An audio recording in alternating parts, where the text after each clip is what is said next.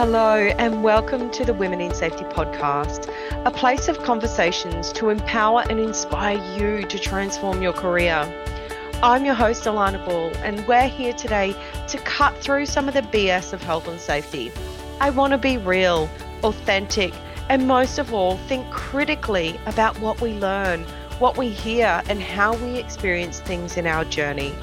I want you to take this time for yourself reconnect with your passion, reconnect with your career, and join us as we grow together. So settle in and see where this episode transforms you. Hello, and welcome back to the podcast. I'm super excited for our conversation today, and it came from one of those really, uh, I guess, unique conversations. And we are joined today by Jo Mason. Now, today's episode, I will put with a content warning. Uh, I'm putting the content warning there really to empower you, our audience, with the knowledge that you need to make healthy decisions about how and when and where you consume podca- podcast content. Today's topic is around domestic and family violence. So please read the show notes and make sure this episode is right for you to be listening to right now, where you are, and how you consume it. So we will get into it. I'm super excited to have a conversation with Jo. Jo is the co founder and CEO of Workhaven. I'm not going to introduce who Workhaven are because one, I didn't know about them really a month ago. Uh, and I think Jo's going to do it far more service than I ever could. So, welcome, Jo. Thank you very much, Alana. Lovely to be here. I really appreciate it. Um, as you said, my name's Jo Mason. I'm the CEO and co founder of Workhaven. We're an organisation that supports workplaces to take a meaningful, relevant, and effective approach to domestic and family violence. Yeah, that's so exciting because, well, no, I think exciting is the wrong word. And I have to be careful of the language I use today because I get excited about lots of things. But the reason I say it's exciting is because what I loved when looking into obviously this conversation and what Workhaven do is that what the team at Workhaven are doing is often bringing some uncomfortable conversations and bringing it to a comfortable platform. And like anything we do in Women in Safety, we're all about sometimes we've got to have those difficult conversations to break through. So, really inspired to hear, I guess, where Workhaven came from. Uh, so, if you can give me a bit of background on how did Workhaven come about? Yeah, of course. Well, Alana, seven or eight years ago, seven, eight years ago this year, um, I was just the same as many of the people that will be tuning in today. I was a um, senior executive. I um, was a marketing and communications professional. I had been for about 20 years, and I knew nothing about domestic and family violence. But there was a significant incident at my home one night. The police were called, and I could no longer avoid the truth, which was that I was impacted by domestic and family violence, and I'd been living in that situation for about five years. So I left my situation. And um, soon after I turned to my workplace for support, I was struggling with my role with everything else that was happening. And um, the workplace had nothing available for me. They didn't understand domestic violence. There weren't provisions available. This was before the provisions that we now see today, which is a really good step forward, but this is before they were available. And so as a result of the lack of understanding and support and everything else that was happening, I left my role and my career fell off a cliff face. My confidence had gone with it. And so I was really at ground zero again, um, starting from the very beginning in many ways in my life. And as I started to incrementally rebuild my life and my career, as I looked in the rearview mirror, I realized how different life would have been had my workplace had the understanding, the resources, and the motivation to provide that support and understanding. And my navigation through and beyond domestic and family violence would have been swifter, it would have been smoother, there would have been less impact on my life, and there would have been less impact on the workplace. Mm. And that realization were really the seeds that started Workhaven. So Workhaven was planned for about three years. Um, at the time, I, well, I still am an ambassador for Brisbane Domestic Violence Service, and that enabled me to be in um, a position to learn more about domestic violence, mm. undertake research, and really work out what was missing as far as support for workplaces to address this really complex and difficult topic mm. in a mm. workable, relevant, and meaningful way. So, after three years of planning, we launched two and a half years ago. Um, we work with a range of organisations across the government, corporate, and community sectors from so many different industries. I'm gonna and, uh, I'm gonna pause you because I do want to just quickly say um, on the uh, provisions and stuff that are in place uh, for those that are listening, perhaps even outside Queensland and outside Australia. Uh, obviously, the provisions around domestic and family violence are not necessarily adopted completely in all states. Uh, Queensland have just had new uh, leave provisions put in place, but outside of Australia, if you are listening in today, uh, we are talking about things that have been put in place from a workplace perspective. I just wanted to add that for our listeners. Yes, thanks. Alana. And they are actually um, they, they, so those leave provisions are everywhere now in Australia. So they are okay. Um, yeah, which is a fantastic step forward. Um, so with now workplaces are becoming more connected, and people are starting to join the dots between why are we talking about a domestic topic in a workplace setting, and workplaces are really stepping up to walk with us and provide the right support for people during this really difficult time. Yeah, and I think it's so empowering to hear and you know I, I, certainly to share some of i guess my side of uh, a story is, you know, I've been very fortunate to be in a very, very loving, kind home. Uh, but one of the things when starting Women in Safety was we would often get approached in the very early days around are you supporting women who are looking to get out of domestic and family violence? And I was like, no, goodness, like that's not not my like that's not what I am uh, certainly across and an expert in by any means. Uh, but one of the things that it prompted me to do was I jumped on the White Ribbon uh, page and I started to learn more, started to educate myself, became an advocate for and did all their online courses because I didn't want you know, if women did seek us out as that place to kind of have that conversation, that it wasn't just a no, that's not us, go away. It was no, it's not us, but here's how, you know, here's a, a, word of advice, or here's where I know that you can get support, or, you know, there are these services available. And I think it was uh, something that I've always been quite, um, I guess, personally and professionally proud of is, is to make sure that I know where those services are, because I think at any time, whether it's any woman in your life, whether at work, at home, you know, a friend, family member, wherever they come from, is knowing that you can support them. Absolutely. And and often that is being there to listen, but then direct them to those specialist services that have that expertise and those pathways to safety. This podcast isn't about an expectation that people will become an overnight domestic violence counsellor because there's mm. a risk to them and everybody else in the situation. It's really about encouraging people to lean in, learn more, and become, we call it a well informed traffic controller, somebody that understands domestic violence and its impacts, recognizes the warning signs, is able to lean in for that really important but complex conversation, and then guide people to expert support. Yeah, and I think with the impact of the psychological safety stuff in Australia, you know, understanding where this domestic and family violence piece fits into that kind of risk framework when we talk about, you know, and you think about, uh, I know there was a case, I think it was in 2020 or 2021, where it was a bit of that blurred line and that first kind of trial case where um, there was a worker that was working from home uh, and was the victim, unfortunately, passed away from domestic and family violence or was killed as a result of. Uh, and I think that certainly got my attention to go, hang on a minute, how are we framing this up in terms of risk? Is that something that I guess Workhaven is really starting to help organisations frame up? Absolutely. So it is about mitigating risk. It's also about generating awareness, making sure there's the right mechanisms, both formally from the organisation and informally through peer support for those provisions and support, making sure there's general awareness as a whole within the organisation. We often find that organisations that open up the conversation about domestic and family violence and do it well, also open up a range of other topics that people generally don't want to talk about but need to talk about. So mm. it can mm. be have a really positive flow on for the culture as a whole.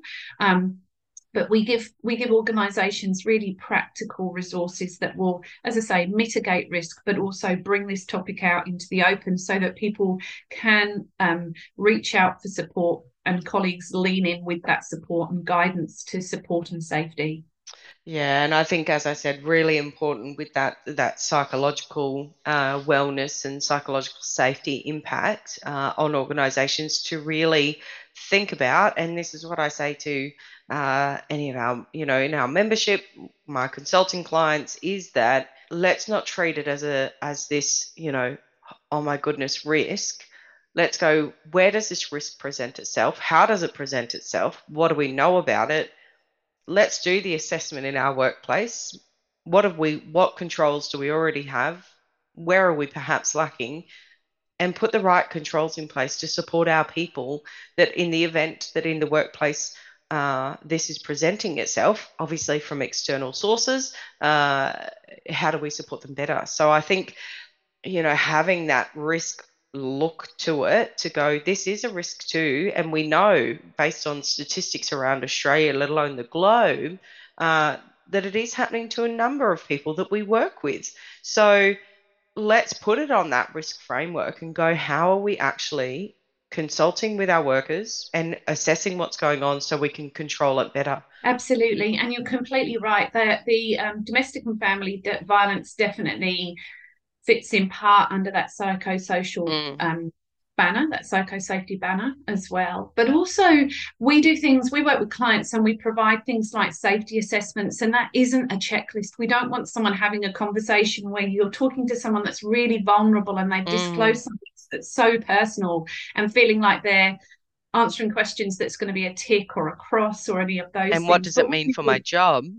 What does it mean for my job but mm. also we don't want people to feel like they've opened up and they're just there to you know they're being asked questions to tick a box so yeah, we have a research study yeah exactly mm. Mm. So we do things like safety assessments um, but they're more a conversation guide so the organization feels really comfortable that they've asked the right questions and they've got a good understanding of risk both in and out of the workplace for that person but also that they've had a conversation about um, things that they can do to mitigate mitigate that risk to make the, the workplace as safe and supportive as possible for that person. Mm.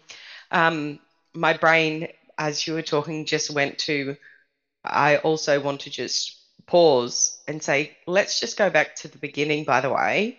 And can we just celebrate and cheer? Everyone listening to the podcast can do a clap alongside me of how brave you were to not only get out of the situation, but to reflect and go, do you know what? If this was in place, you know, that bravery to stand up and say, you know, you didn't just throw the towel in on everything. You said, okay, that was absolute BS. Um, from an organizational perspective, that wasn't good enough.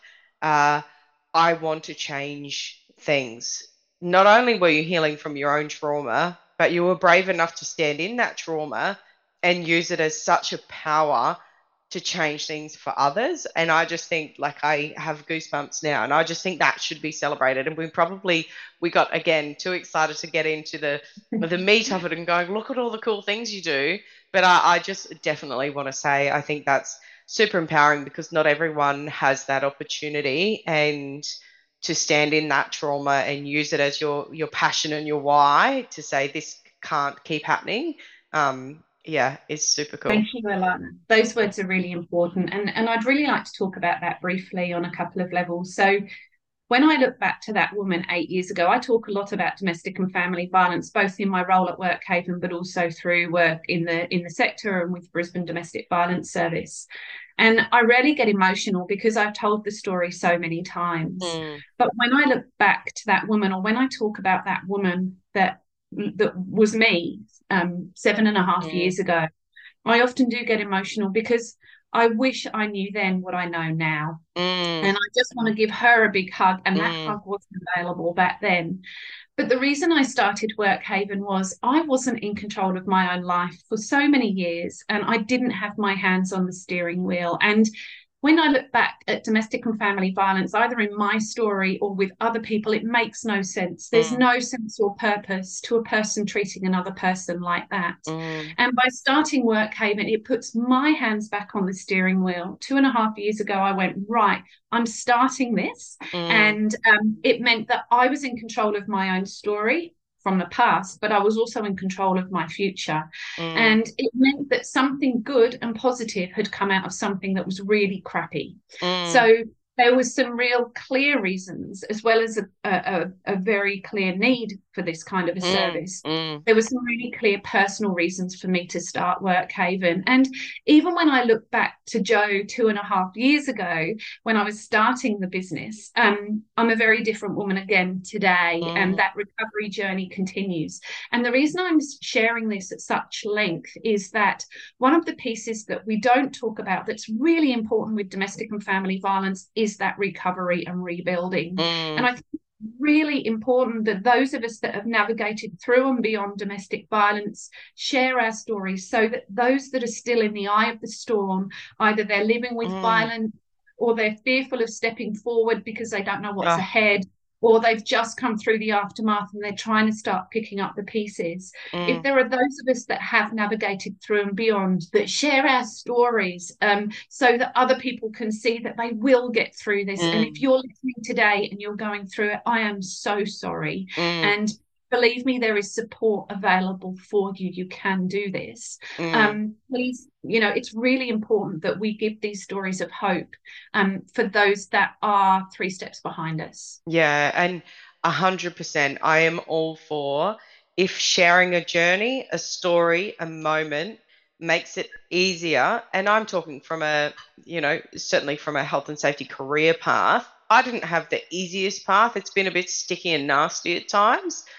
but I'm that this is exactly why the podcast exists. That if I can share those stories and let someone else know that they don't have to walk the hard path, that there is people who got to the other side, that you can do it, that you know, resilience, calling on the network, calling on those around you, uh, calling on the right services to help you through, you can get through it. So, um, yeah, again, covered in goosebumps because it's just so so powerful. Um, and certainly as i said at the beginning if you are still listening um, and you do need that support please uh, make sure that you are reaching out to the right services now, Jo, I am excited because we actually have you coming back to the Women in Safety crew in May. So, we are running a webinar with uh, Jo in May, which in Queensland is Domestic Family Violence Awareness Month and Prevention Month. Prevention Month. I knew I was getting it wrong as soon as I said it. That's I'm looking at Jo on the on the camera, and I was like, I knew I was getting that wrong. Um, and we're going to be talking a little bit more in depth about some of those tangible things that you know you may not be ready to actually reach out to Workhaven and say, Hey, can you come in and help us deliver? But what are some of the things, the tangible things that we can be doing to get it off the risk register or off the page and actually living and breathing in our organisation? Conversations because I think, like most things, we need to continue to have these conversations to make change. So uh, we haven't shared that. Uh, webinar yet, but we will be sharing that shortly. So I'm super excited to have you back then, Jo. Thank you. I'm looking forward to it. So, to all the women in safety that are going to participate, we'll be talking about what is domestic and family violence, but we'll also be talking about what are the cornerstones? What do you need in your toolkit? In your organization to take, take that meaningful and relevant approach. And we'll also be talking about the principles that need to underpin those resources as well. So it'll be a pretty full session, and hopefully, mm. you'll get a lot out of it. Yeah, I'm really excited. So we'll share uh, that as soon as that becomes available, and hopefully in the show notes we can link all that together if I get clever enough. Uh, but look, I hope everyone has managed to get something out of our conversation today, if nothing other than knowing that it may not be you going through this journey right now, but there may be others around you that are going out, uh, going through this, and making sure that they have that support network. Because you know to hear that Jo, a very successful career, absolutely plummeted on the back of something like this. You know, you're very fortunate that you've been able to rebuild, but I'm sure it's had its struggles. So I hope that others can learn that you know, in the workplace, we can make change, but also if you are going through it, that you can get through it. Absolutely. Thank you so much to, for today, Alana. Thank you to everybody that's listening to the mm. podcast. I hope you can join us for the webinar in May. Yeah, great. Thanks, Jo. Thank you. Wow, what an episode. If you loved today's episode just as much as I did, we'd love to hear your feedback, or even better, share it with your friends, your colleagues, and other safety sisters or safety misters so they too feel empowered and inspired. We will catch you for another conversation next time, and we hope in the meantime you start implementing some things to transform your career.